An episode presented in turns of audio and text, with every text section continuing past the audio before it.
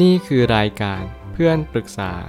เป็นรายการที่จะนำประสบการณ์ต่างๆ มาเล่าเรื่องร้อยเรียงเรื่องราว ให้เกิดประโยชน์แก่ผู้ฟังครับ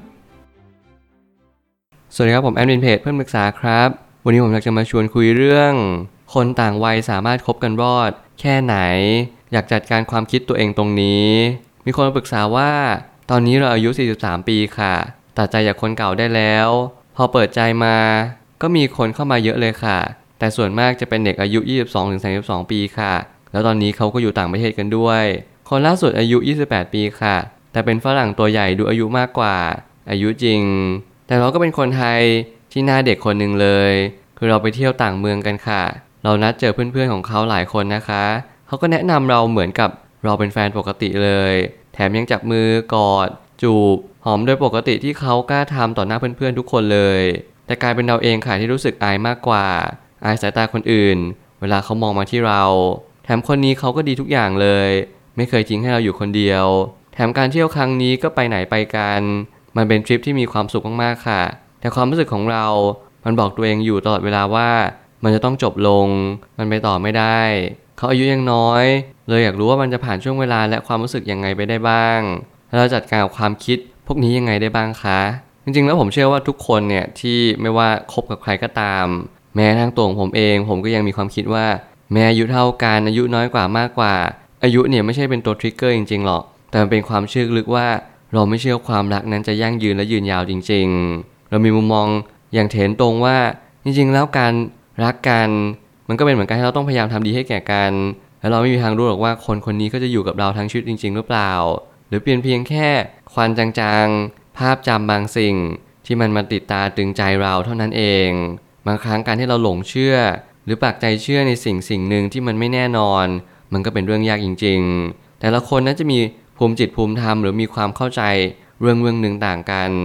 แน่นอนต่อให้เรามีความคิดที่จะคบคนรุ่นเดียวกัน หรือว่าอะไรก็ตามแต่และเราจะมีความเชื่อว่าคนคนนี้จะคบกันไปได้นานกว่า เพราะว่าเขาอายุเท่ากันกับเรา สิ่งนี้เป็นความเชื่อที่ผิดแน่นอน ไม่ว่าจะอายุเท่าไหร่ จริงๆแล้วอาจจะมีผลในส่วนหนึ่ง แต่มันต้องขึ้นอยู่กับประสบการณ์แต่ละคนว่าเขาชอบเราและรักเราจริง ๆ หรือเปล่า สิ่งนี้เป็นสิ่งที่สำคัญกว่า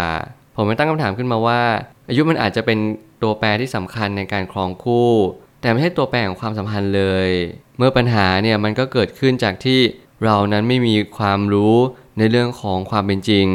ถ้าเกิดสมมติเราสามารถเชื่อมโยงความเป็นจริงได้ว่าจริงๆแล้วอายุมันเป็นแค่ส่วนหนึ่ง ประสบการณ์เป็นส่วนสำคัญ และตัวเราเป็นสิ่งที่สำคัญที่สุด ถ้าเกิดสมมติตัวเราไม่พร้อม ต่อให้เราเป็นโสดนานแค่ไหนตกผลึกมานานสักเพียงใด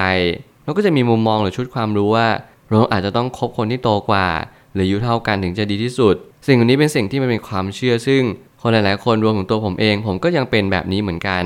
ไม่ว่าอะไรจะเกิดขึ้นสิ่งที่เราต้องเรียนรู้นั่นก็คือ เรียนรู้จากความจริง เรียนรู้ที่จะเข้าใจว่าสิ่งทุกอย่างที่เราทำในทุกวันนี้ไม่ว่าจะเป็นการประคับประคองในความสัมพันธ์ รวมถึงกล้าเปิดใจผมเชื่อว่าสิ่งเหล่านี้เป็นสิ่งที่ เราทุกคนสามารถทำได้และทำได้ดีที่สุดแล้ว ขอแค่เพียงเรียนรู้ไปกับมัน ลองเปิดใจจริง ๆ ลองคบหากัน ดูไปสักระยะหนึ่ง แน่นอนการพบเจอ และการจากลาเป็นของคู่โลก เราไม่สามารถเปลี่ยนแปลงกฎข้อนี้ได้ เพียงแต่เราเข้าใจมันตระหนักรู้กับมัน และเราก็เรียนรู้ที่จะอยู่กับมันเท่านั้นเอง ถ้าเกิดสมมุติเราไปตั้งคำถามกับมันเยอะเกิน มันก็ทำให้ชีวิตเนี่ยไม่มีเวลาที่จะตอบคำถามเราได้เลยว่า สิ่งที่เราคิดที่เราเชื่อเนี่ยมันเป็นอย่างนั้จริงๆหรือเปล่า ถ้าเราวิตกกังวลว่าความสัมพันธ์ไปไม่รอดจริง ๆ เราจะต้องกลับมาทบทวนตัวเองก่อนว่า สิ่งที่เป็นปัญหาที่สุดคืออะไร การให้เราย้อนกลับมา turn back to the basic ว่าความเชื่อลึกของเรา ปมในวัยเด็ก อดีตของเรา มันมีผลหรือส่งผลยังไงต่อความคิดชุดความรู้ในวันนี้มากน้อยเพียงใด เมื่อไหร่ก็ตามที่เราย้อนกลับมาตรงนี้ เราก็จะเห็นตัวตนมากขึ้นว่า เราไม่สามารถเปลี่ยนแปลงตัวเองได้อย่างแท้จริง เราทำได้แค่เพียง รับรู้เรียนรู้ แล้วก็ส่งต่อ ไปสู่อนาคตเท่านั้นเอง วันนี้เราเริ่มคบกับคนที่เด็กกว่า เขาเป็นฝรั่ง เขาเป็นต่างชาติ หรืออะไรก็ตามแต่ เราต้องเรียนรู้วัฒนธรรมของเขา เขาไม่เรื่องนี้หรือเปล่า หรือเขาไม่ได้สนใจเรื่องอายุเลย การเราคิดมากรวมไปถึงการคิดเข้าข้างตัวเองนั้น เป็นสิ่งที่ไม่สมควรอย่างยิ่ง ถ้าเกิดสมมติเรามองเรื่องความรักเป็นเรื่องกลไกธรรมชาติ เรารู้แล้วว่าเรื่องอารมณ์ที่เราเกิดขึ้นในวันนี้ การใช้ความรู้สึกครึ่งหนึ่งเหตุผลครึ่งหนึ่ง อาจจะเป็นสิ่งที่ดีที่สุดหรือเปล่า บางคนเนี่ยเวลารักใครใช้อารมณ์ล้วนๆเลยความรู้สึกเพียวๆ แต่บางคนเวลารักใครใช้แต่เหตุผล ใช้แต่วิธีคิดวิธีการ ว่าคนคนนี้เขาจะมีความเป็นไปได้หรือเปล่า ไม่ว่าจะเป็นฐานะทางการเงิน รวมไปถึงสิ่งต่างๆ มากมาย สิ่งที่ผมกำลังจะสื่อนั่นก็คือ เราไม่เป็นต้องคิดอะไรเยอะ ทุกอย่างไม่มีตรรกกะอะไรชัดเจนขนาดนั้น มีเพียงแค่วันนี้เราได้ทำในสิ่งที่เราอยากจะทำจริงๆหรือเปล่า และเราได้ใช้ชีวิตอย่างสิ่งที่มันเป็นหรือเปล่า เท่านั้นก็พอแล้วปมปัญหาชีวิตในวัยเด็ก มันสะท้อนไปถึงปมปัญหาต่อไปในวัยกลางคน เรายังต้องย้อนเวลากลับไปทบทวนปัญหาในวัยเด็กอยู่เนืองๆเสมอ และนี่คือหน้าที่เราทุกๆ คนไม่ใช่แค่เจ้าของเรื่องราวนี้ แต่รวมไปถึงตัวของผม และทุกๆ คนที่ได้ฟังพอดแคสต์นี้ นั่นคือเราต้องย้อนเวลากลับไปสักนิดนึง เรียนรู้กับมัน เข้าใจว่าปมปัญหาในวัยเด็กที่เราอยู่ในครอบครัว เราเคยเป็นลูก เป็นเพื่อนเป็นแฟนกับใครสักคนหนึ่งเรามีคำถามแบบนี้ขึ้นมาบ่อยครั้งหรือเปล่า เราไม่เชื่อในความรัก เราตามหารักแท้ รวมไปถึงการให้เรามีอายุที่ต่างกันมันมีผลกระทบ ต่อความสัมพันธ์จริง ๆ หรือเปล่า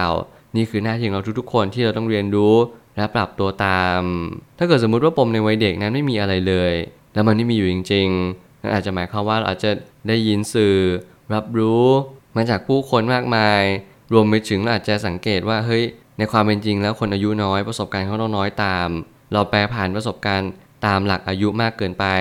สิ่งเหล่านี้ก็ต้องค่อยๆ ปรับกันไปเรื่อยๆ สังเกตคนที่อยู่ตรงหน้ามากกว่า ที่จะไปสังเกตอายุของเขา เพราะประสบการณ์สำคัญกว่าอายุจริง ๆ ความรักก็คือความรู้สึกที่เราอยากให้อีกฝ่ายมีความสุข แต่ความหลงก็คือความรู้สึกที่อยากให้ตัวเองมีความสุข ต้องแยกให้ได้ก่อน ที่เริ่มต้นความสัมพันธ์ ถ้าเกิดสมมติเราโมแต่มาตั้งคำถามว่าโอ้เราอยากที่จะให้ตัวเรามีความสุขมากเลย อาจจะไม่ใช่การเริ่มต้นที่ถูกต้อง แล้วมันจะเป็นความรักที่เจือไปด้วยความหลงเสียมากกว่า เสมือนว่าเราไม่ได้มีความรักให้กันและกันเลย บางครั้งหน้าที่ของเราทุกๆ คนที่เราเป็นมนุษย์ นั่นคือเราต้องการหาความสุข เราต้องการสิ่งที่เรียกว่าความจะลงใจให้มากที่สุด แต่ในความเป็นจริงนะเราไม่สามารถทำแบบนั้นได้เลย เพราะว่าความสุขนั้นมันไม่ได้อิงอาศัยในเรื่องของความรักซะทีเดียว แต่ความรักนั้นมันอิงอาศัยไปด้วยความสุข นั่นหมายความว่าถ้าเกิดสมมุติว่าเราส่งต่อความสุขไปก่อน นั่นแหละจึงเป็นความรักตามมา แต่ถ้าเกิดสมมุติว่าเราอยากที่จะรัก เรารักตัวเองมากเกินไปจนเห็นแก่ตัว สิ่งเหล่านี้เป็นสิ่งที่ทำให้เราอาจจะขาดวิสัย ในสิ่งที่มันควรจะเป็นจริง ๆ นั่นคือหน้าที่ของเราที่เราค่อยๆ ปรับ ค่อยๆ ปรุง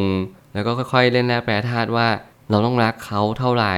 และเขาเนี่ยกำลังรักเราเท่าไหร่ เราลองสื่อสารตรงนี้ผ่านสายตาจากการสังเกต เพราะยังไงแล้วผมก็เชื่อว่าชีวิตประจำวันเนี่ยมันส่งผลต่อเรามากที่สุด มันส่งผลว่าเราควรทำอย่างไรให้สิ่งต่างๆ มันดียิ่งขึ้น สุดท้ายนี้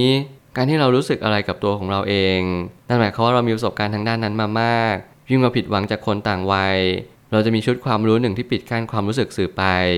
แล้วผมก็ยังให้น้ำหนักว่าทุกๆ คนที่มีประสบการณ์ในเรื่องแบบนี้ ก็ยังมีความคิดแบบนี้ต่อไป เมื่อไหร่ก็ตามที่ผมผิดหวังจากคนอายุน้อยกว่า ผมจะเปิดใจให้เจอคนอายุน้อยกว่า เพื่อทูสีกับโชคชะตาไปเลยว่า ผมไม่มีชุดความรู้อะไรตายตัวว่า คนแบบนี้คนแบบนั้นจะต้องเป็นแบบนี้แบบนั้น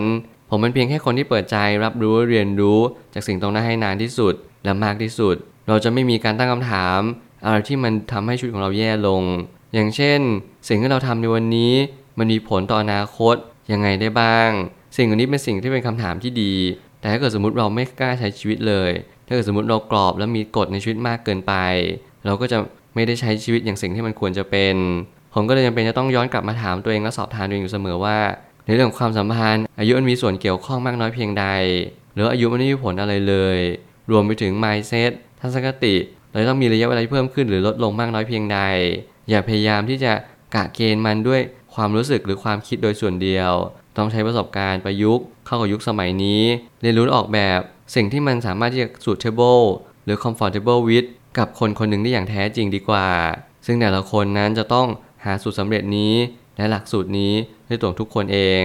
อย่าพยายามปรึกษาใครเลย เพราะแต่ละคนนั้นเขาก็จะมีความคิดที่ผิดแผกจากกัน และคนที่รู้จักตัวเราเองให้ดีที่สุด นั่นคือตัวเราเอง ขอให้เราเดินทางนี้ด้วยความมีสติ สมาธิและปัญญา เลือกคนที่เขามีความรักที่แท้จริง และมีความจริงใจ นั่นแหละจะเป็น keyword ที่สำคัญที่สุด ผมเชื่อทุกปัญหาย่อมมีทางออกเสมอ ขอบคุณครับ รวมถึงคุณสามารถแชร์ประสบการณ์ ผ่านทาง Facebook Twitter และ YouTube และอย่าลืมติด Hashtag เพื่อนปรึกษาหรือ f r ร e n d t a l k a ด้วยนะครับ